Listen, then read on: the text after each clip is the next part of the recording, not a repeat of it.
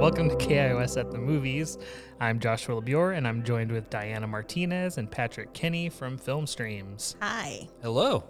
And today we're going to discuss the film Once Upon a River.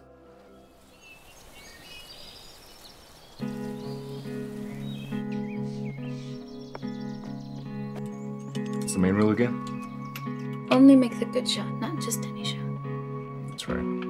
That's right. Listen to your breathing, to your body. Do You want to come hunting with me for opening day? You're gonna go hunting with her? Are you kidding me, Dad? Margot, you know that you're the only reason I'm alive and sober in this world. You know that, Daddy. Having fun?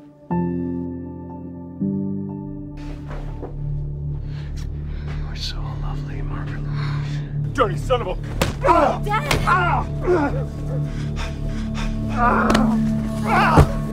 are you doing, man?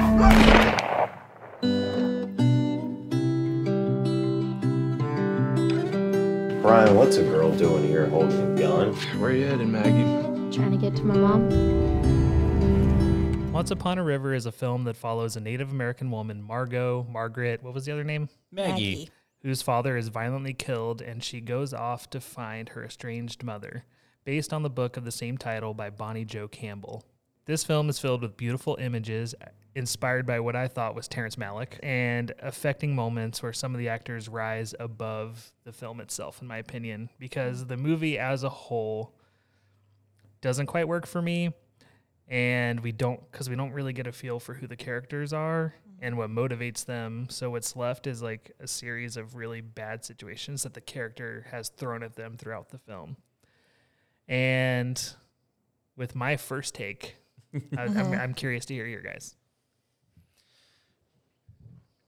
It's a brutal film. Yeah.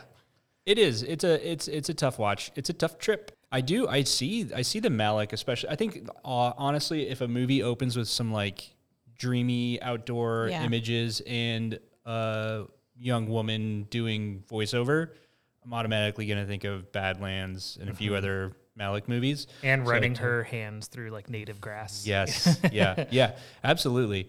But you know why that like gets repeated so many times is because it's awesome. Yeah, it works. Because it's beautiful. yeah. Those are the really parts of the film that really stuck out to me. That I was like, I, I agree. Those are my favorites. And I honestly do think that the film was pretty beautifully shot. Like I liked Mhm. the color of the film. They had nice lighting throughout. Um, I think that that's really where the film excelled. Mhm. Is is those quiet moments where they weren't like just throwing terrible situations over Yeah. and over again. Like Yeah. whenever they would actually let her breathe. Interludes. Yeah. Mm-hmm. And I really think that the main actor was amazing. And I think that, but she has so little dialogue and so little to do that most of the dialogue is carried carried by the um, supporting actors. Mm-hmm. Whereas I feel like if she had more to do, it would like to say. And I know her character is supposed to be quiet, but I really think that she, her, and the st- and the cinematography are very much the strongest parts of the film. Well, because this film is an interesting one because I because I did read reviews and I think they all kind of said the same thing, right? That the the actor had, like you said, like very little to do.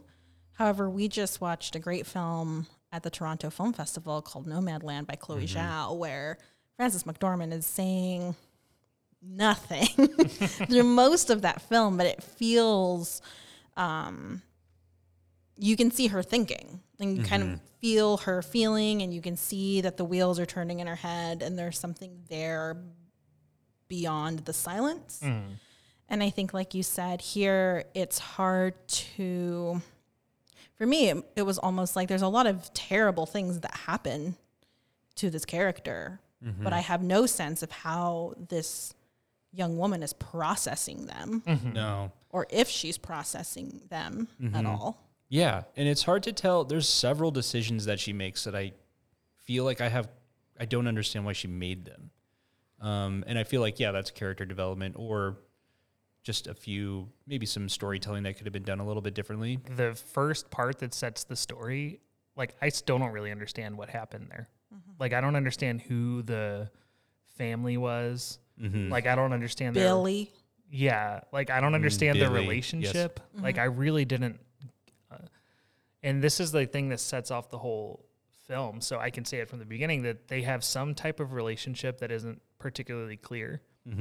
The daughter, she's the main character, Margot, and her father have a relationship with this like white family that uh, lives next door. They live on their property or something. Um, and the whole film gets set off by Margot having relations with this the father of the white family. And and then just things go haywire and the son kills her dad. And that's what gets her to go leave and get on the river and mm-hmm. sets everything off. But when you don't really understand that relationship and there's no context it's hard to like really feel. Mm-hmm. And so I think that those supporting characters have to partly, you know, because there are a lot of movies that are very quiet main characters, but mm-hmm. I feel like those relationships have to really be established for that to work. Because otherwise, you're like, wait, why is she doing mm. this? Like, what? It didn't, because none of the motivations felt particularly human. like I don't wonder if it just goes back to like this movie is maybe made richer by having knowledge of the novel and having read the mm-hmm. novel. Um, I don't wonder if that narration like is the novel in first person. Like I honestly like didn't read it um, or look up anything beyond what was in the reviews of the film. Um, and I don't wonder if so much of it is maybe like an internal monologue in the novel that it's really hard to kind of like unless you're relying heavily on voiceover like it would be hard to get whatever the character is feeling or like how she's processing but like that relationship like it's also mired in this like racial tension. And again like you don't see her kind of deal with that or or process that. Like you know that she's you know native american. She has this complicated history with like this white family but she is neither really like invested in her identity nor does she like shun her identity either. And it's just kind of like i don't understand how it makes up her character but you know like there are scenes in which it's like very obviously like racially loaded not just this relationship but it's also about like this like intermixing Yeah. of this like racist white family with um you know margot. This movie really made me think about this conversation that was happening online a few years ago like in relationship to Game of Thrones and all the terrible things that happen on that show and kind of people being like, you know, why why do certain characters need to be raped? Why does this kind of mm-hmm. violence need to happen? I mean, one of the only ways I can kind of like make sense of this film and what happens in it is that like these events in real life are usually nonsensical. Right, mm-hmm. like they're not, they don't exist in people's lives. To like make them better or to develop their character, and to have things like that happen in like a fictional narrative for those reasons, right? Like that, you know, a character in Game of Thrones should have grown or there should have been a reason why something like that happened to their character. Like to me, it just doesn't make sense because that's not at all realistic because that's not how the real world happens. Right. And so I don't wonder if maybe a kind of like lack of processing or maybe on a second watch, you kind of see that people don't always immediately process the things that have happened to them. And that, you know, it doesn't always just like make you a better person or like Right. create character development. Right. And here we know it creates a, a sequel, right? It creates like another story where I'm assuming that these events still factor and still um, have some kind of role in our main character's life. And I totally agree with that. Like, even just as someone who loves film and makes films, like, I don't necessarily feel like a film has to have explicit reasons for everything. And I don't feel like every film has to have growth of a character or mm-hmm. anything. I think mm-hmm. that I like films where people don't, you know, I like films where people grow and it's very, you know, three act structure and everything happens. Like, I love a really good structured film. And I also love a really good, like, kind of meandering film where nothing happens and Mm-hmm. no one grows and everybody's terrible or whatever. um, This is a rare one where a lot happens, though. and- exactly. Yeah. And there's no character growth. Well, it's not even char- there's no character growth, but I just didn't understand who anyone was. Sure. Mm-hmm. That's And- a better that's a better way to put it. And it. I didn't understand the motivations of the people or lack thereof, even like if they're a sociopath or whatever. Yeah. Like there wasn't, and I think that's the part that bothered me the most. Um, but I do still think that I'm really interested to see where the actor who played Margot, her name is uh, Kenadi DelaCerna. I am really excited to see what else she does. I I saw something there that I just like. Uh, I just wanted. I Despite just- our criticism, she did a great job. yeah. no, like I just wanted this. I just wanted to see her Mm-hmm. do more because I feel like it was there. There's like something in her face that like Mm-hmm. wanted to do more. Yeah. and actually, there's a few people who played like vile characters who uh, did a good job. Uh, like, I think her cousin, actually, he did a pretty good job with what he had to do. Uh, the person who played Smoke, Mm-hmm. he is, I instantly recognized him. He's from Beverly Hills Cop and Mm-hmm. Midnight Run. I haven't seen him in anything for a while, but that was kind of exciting. Yeah. And then another very interesting cameo Josephine Decker is in this movie Yep. which uh, I'd never I seen her. her. I'd never seen her as an as an actor, but uh, Her like one line was great. her she nailed it. She, it Stay was. away One from take. my family. One take, Josephine. That's Yeah. what they call her. I but of course, she is she's a one of our best contemporary filmmakers. yeah, I love Josephine Decker. I was excited to see her in it as well.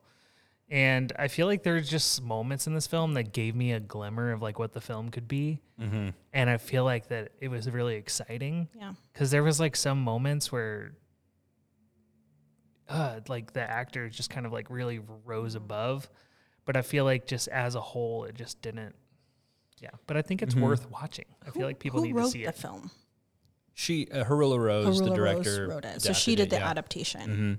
And I think it's easy to see where it was going. I mean, I think the Malick com- comparisons are, um, I mean, maybe not fair, but apt.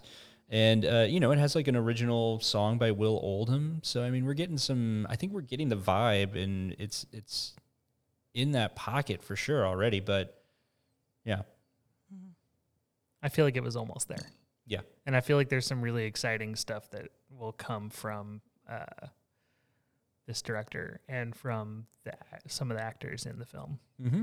that Agree. i'm re- really excited to see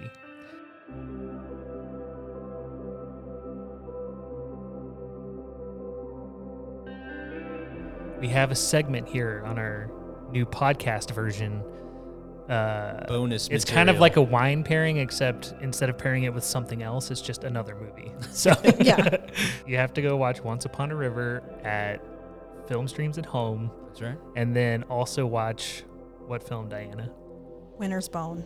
Oh, sure, of course, yes. I almost wrote that down because I definitely thought that it had a very much a Winter's Bone feel. Yeah. Mm-hmm. But Winter's Bone is just like everything came together for that one. But to me, like what what Jennifer Lawrence is doing in Winter's Bone, like that is what I think this actress, um, what Kenadi is capable of. Yes. But like that also for Jennifer Lawrence is so much of it is her looking at things, reacting to things, saying like two word sentences.